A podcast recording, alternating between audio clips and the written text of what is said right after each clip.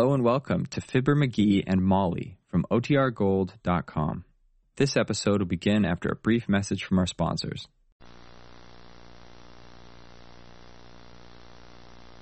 Announce that Donald Novis, who has been with us for more than a year, leaves tonight for a personal appearance and a concert tour.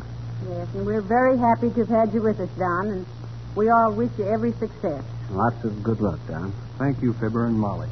Good night. Good night, all. Jim Jordan season sneaking up on us, there's been a great public clamor for Fibber to revive his original play, Hiawatha, which you may remember had a long run at the Bijou Theater one night in November 1936. And here in the living room at 79 Wistful Vista discussing the revival, we find Fibber McGee and Molly.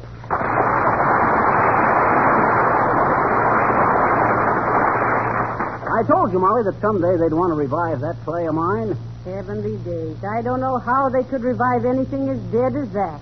Oh, I don't know. I, I think it's a pretty catchy little play. Say, how do you think Mr. Boomer will play the part of the Indian chief? Oh, he, he'll be okay if we have a big audience. Oh, temperamental, huh? Oh, no, but he says he can always play a buck with more confidence when he's got a full house. Well, I'm certainly glad Mr. Gildersleeve's going to be in the play. Ah, me too. He'll be great. Oh, yeah. That guy ain't got any more nerves than a set of false teeth. Don't worry about Gildersleeve. He'll be. Oh, how do you do, Mrs. Uppington? Oh, how do you do, Mrs. McGee? And Mr. McGee? Hi, Uppy. I, um, I just thought I'd drop in and discuss this afternoon's rehearsal with you. It went splendidly, didn't it? Oh, I don't know, Uppy. Some of those characters and didn't. you are simply magnificent as a director, Mr. McGee. Oh, well. And now tell me, when did you first become interested in theatrical work? Oh, well, I'll tell you, Uppy. When I was only seven years old, I went to a corn carnival in Peoria. They was advertising a, they was advertising a peep show for 25 cents, and when I went in, all they had was a box of baby chickens. right then and there, I realized there was dough to be made in the theatrical business. well, sir, I Oh, started tell out... me, Mrs. McGee, at the rehearsal this afternoon, did you notice that perfectly absurd Indian costume Mrs. Gildersleeve was wearing? Oh, wasn't it awful, Mrs. Uppington? Oh, my. And then in 1909, I seen the Dolly And did and I... you see Mrs. DePopulis spanking herself with a hairbrush because she'd read somewhere that the Indians tanned their own hides? oh, now, did you ever hear anything so fantastic? Then in about 1914, I seen Raymond Hitchcock and Hitchy too. You know, but the funniest thing to me was when one of the characters came in wearing an Indian headdress with ostrich feathers and moccasins with four-inch French heels, and it turned out to be you. Wasn't that perfectly ridiculous? Mercy, looks so terrible. I- Oh, why, you mean me. Well, really, my dear, my costumer assured me. And from it- there, I went to Hollywood, where I got a job as a director for school kids at a busy intersection. Well, sir, I was Oh, and did you see Mrs. Tooth? Did you see her in that Indian princess costume with the bustle?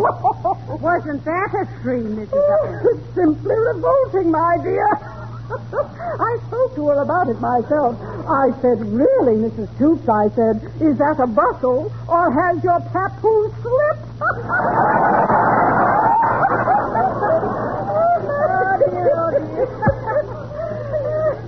And by that time, I seen where talking pictures had a real future. So what does I do but... Oh, good heavens, I didn't realize it was so late. I must be going. Oh, and thank you for that wonderful talk about the theater, Mr. McGee. Huh? Well, goodbye.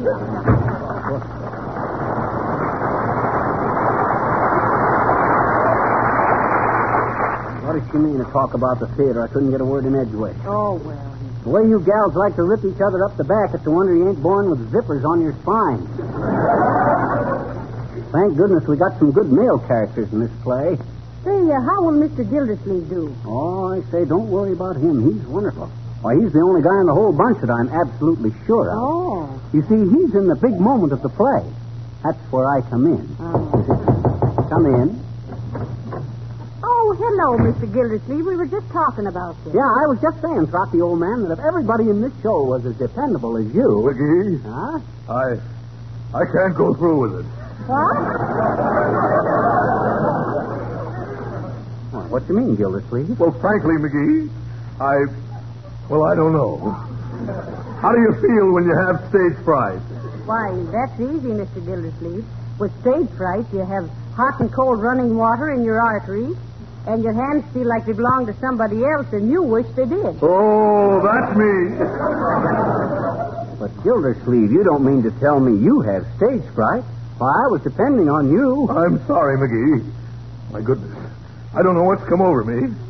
Well, I'm simply terrified. Oh, well, that's too bad, Mr. Gildersleeve. Oh, come, come, Truckee. You can do it all right. After all, I've seen you make a speech at the annual Rotary Club's banquet and never even fiddle with a fork. Yes, McGee, but, but that's different. I've been making that same speech for 20 years. But this. No, no, no, I can't do it, McGee. Oh, come on, Gildersleeve. You only got one line. All you have to say is, here comes Hiawatha now. Yeah? Sure. That's all there's to it. Go ahead. Let's hear you. Let's hear you do it. All right, I'll try, McGee. Uh, here, here comes here, here, Watha now. Oh, well, heavenly days. Now, what's the matter with that? Those pauses were very dramatic. oh, no.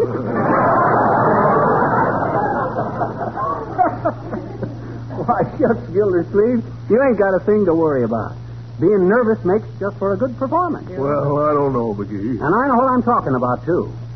Why, when I was only a kid three years old, I started to be interested in theatricals.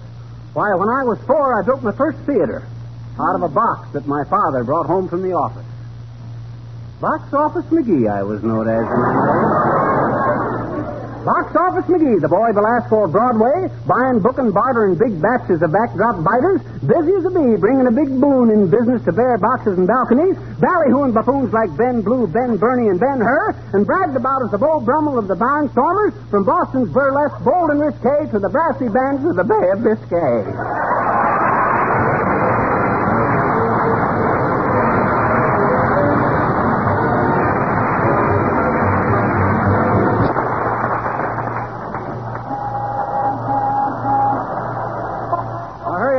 Got to get to the theater in time to check the scenery and costumes.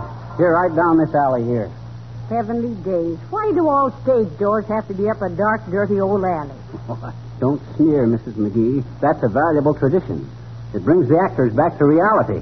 What do you mean, reality? Well, for instance, when an actor is playing Henry VIII and takes off his gold sword and diamond-studded helmet and steps out of the theater into an alley full of stray cats and garbage cans, he realizes he ain't a king.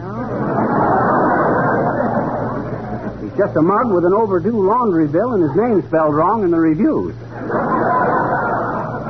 Say, that ain't a bad idea. Hi, mister. Oh, hello there, little girl. What you doing? Hmm? I says, what you what you waiting here for? You got a friend in the show? No. Oh, you ain't, huh? Sure? Oh, you have. No. Huh? Hmm? I- oh, never mind. Okay. Say, mister, what time do they feed the actors?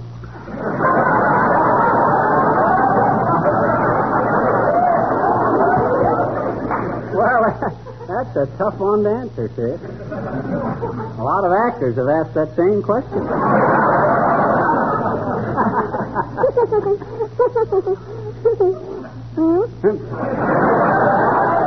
One side, sis. We got to go in the theater. Oh, well, gee, can I please have your autograph? And can I please? And can I? Have my what? Your autograph? Well, oh, you mean my autograph? Why, sure. There you are. Oh, you just signed your name. Well, what'd you expect? My address, phone number, and blood pressure? Ah, gee, for two bits I can send to Hollywood and get a big picture of almost anybody. Signed, to my dear little pal and faithful member of the Hoosiers Fan Club with the affectionate regards of. Oh, you can, huh? Sure. well, I guess you know your way around all right.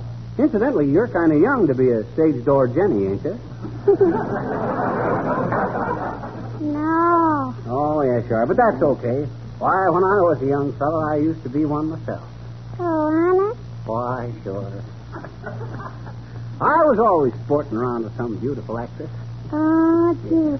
Sarah Bernhardt, I bet you.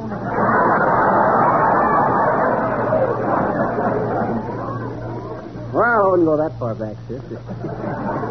you hear her talk, Molly? She don't even know what a stage door Johnny is. Oh, yes, I do. Oh, no, you don't. Oh, yes, I do. Oh, no, you don't. Oh, yes, I do. Oh, well, what is it then? Well, a stage door Johnny is a sap who hangs around with orchids in his hand and dough in his jeans, waiting for a chorus girl with knots in her legs and larceny in her heart.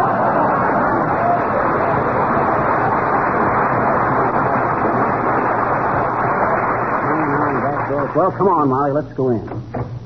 Uh, sorry there, kids. You can't come in. Actors only. What do you mean, actors only? Oh, hello there, Johnny. Hello, daughter. Didn't recognize you. Has uh, Billy Mills and the orchestra arrived yet? See? We was wondering if Billy Mills and his boys are in the pit. Incidentally, you know why they put them fellas down in that pit, old timer. It's the only way you can make a musician look up to an actor.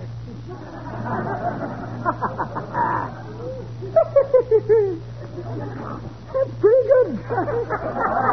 that ain't the way I heard it.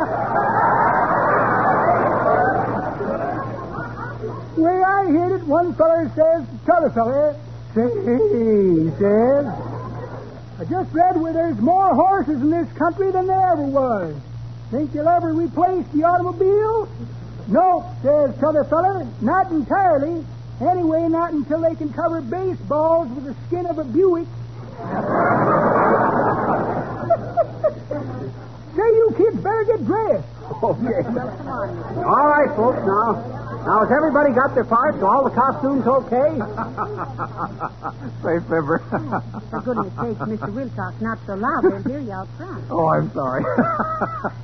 Well, I'm glad to see you got a good-looking Indian costume, Harlow. Thanks.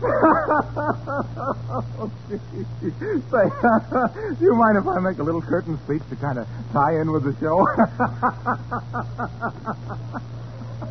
Must be a very funny speech, but I'm afraid not, Harlow. If there's any speech making to be done, I'll do it. Why, Mr. Wilcox? What did you want to tell them? And what do you mean tie in with the show? well, well, I, I wanted to say something about another redskin bites the dust, and then something about dust bites another redskin because he didn't have sense enough to avoid dust and dirt in his wigwam by using Johnson's self-polishing Glo-Coat. you know, the no rubbing, no buffing floor polish that shines as it dries.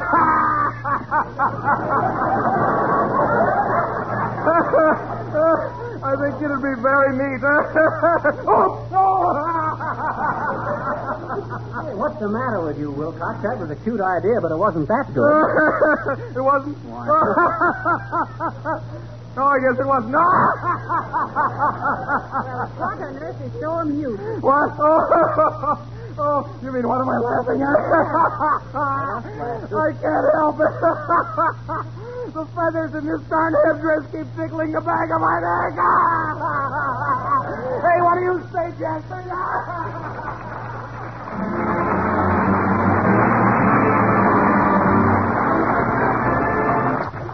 Ladies and gentlemen, that beautiful number by Donald Novis and the Paul Taylor Choristers denoted the lapse of two hours and two acts of Hiawatha. So we proceed with the third smashing act of this gripping drama.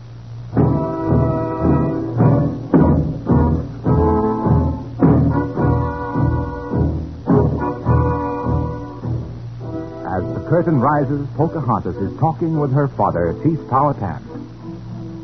And what does my father, the mighty Chief Powhatan, think of my lover?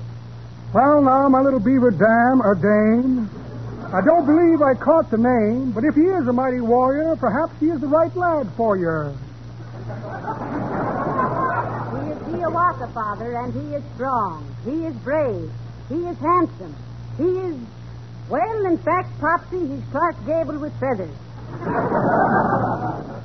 Why doesn't Pocahontas rave about some handsome local brave?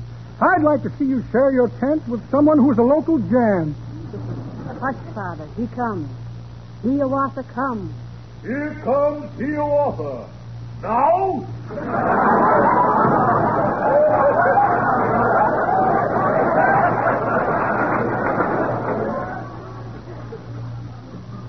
Hi, Pocahontas. Hi, Awatha. Whither comest thou hither from? From the shores of Hoochie Coochie, from the shining big sea water, I have come for Pocahontas. Tell your dad I want his daughter. Welcome, welcome. Keep our toopy, or uh, to our teepee. Hiawatha, mighty warrior. Listen, Pokey, tell your father not to sneer at Hiawatha. If he does not care for strangers, he is just a dog in manger. Say not so, my Hiawatha. He is but the chief, my father. He is old, and though he's flighty, he is Powhatan the mighty. Father, this is Hiawatha. Hiawatha's my boyfriend. Hello, my boy. I hear you're smarting. Smoten. Smitten.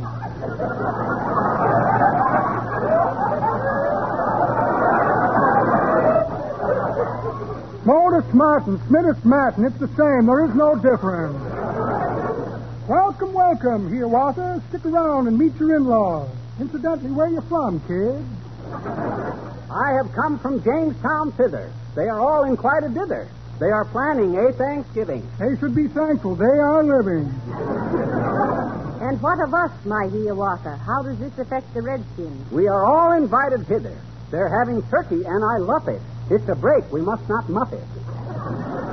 I should say so, Hiawatha. I always think that I have got luck when I'm asked to share some potluck. But the sky looks like we'd have wet weather, so I'll go put on my rubber feather.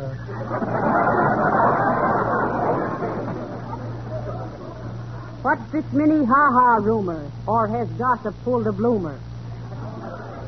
He's just an old friend of the family. Just a squaw that men forget. She gave me one ha-ha too many. Too many ha-has she was giving. Ah, then come, my Hiawatha. Let us walk into the forest. That's the thought, my Pocahontas. We will walk by spruce and birch trees, by the whispering pines and hemlocks, By the gurgling streams and brooklets. Buy a can of Johnson's Glo-Coat. By and large, it is the finest. Oh, you've got me. Hiawatha never misses. Come on, Pokey, let's try some kisses. Ah, what is that? I hear a crashing. Hark, if you can stop your mashing. It's probably a bear or plover. Or Henry Wadsworth turning over.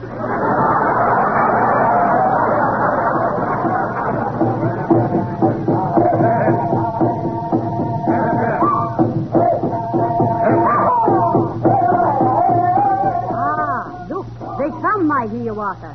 It is Powhatan, my father. They are noisy. They are fearful. They give me an awful earful. Me too. Hiawatha hears them whooping. Listen to that boop-a-dooping. It is not their spears I fear. It is just their hoops, my dear.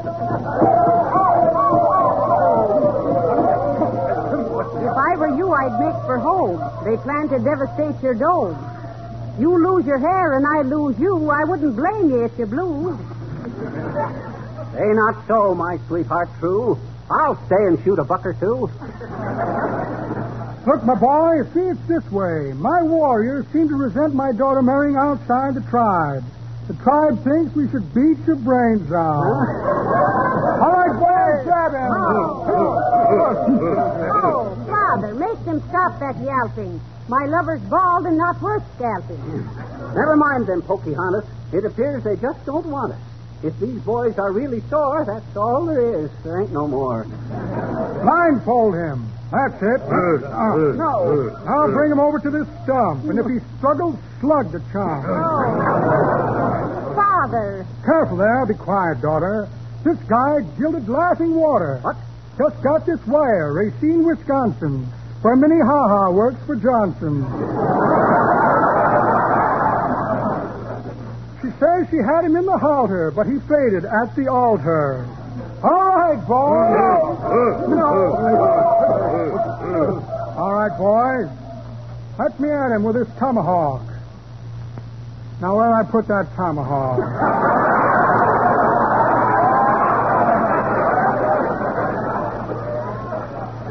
Tomahawk, tomahawk. I'm right here someplace. Let's see, here's a postcard from my boot black. says they sent his father back to the prison farm. Oh, well, nothing like making hay while the sun shines. a credit card on a Chinese flop house. Very luxurious joint, too. Orientals all over the floor. a check for a short beer. Well, well, imagine that. No tomahawk. Guess I'll have to use this war club. Ready, boys? When I say three, bash his brains out. Maybe we should have brought a smaller club.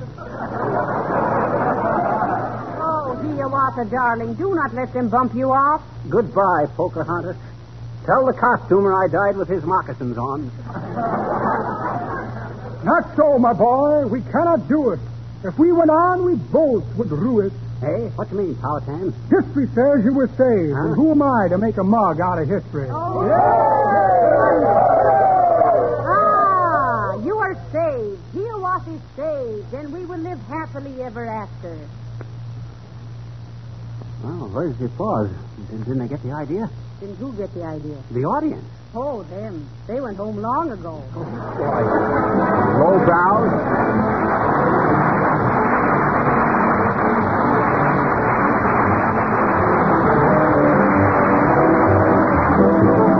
Sorry to announce.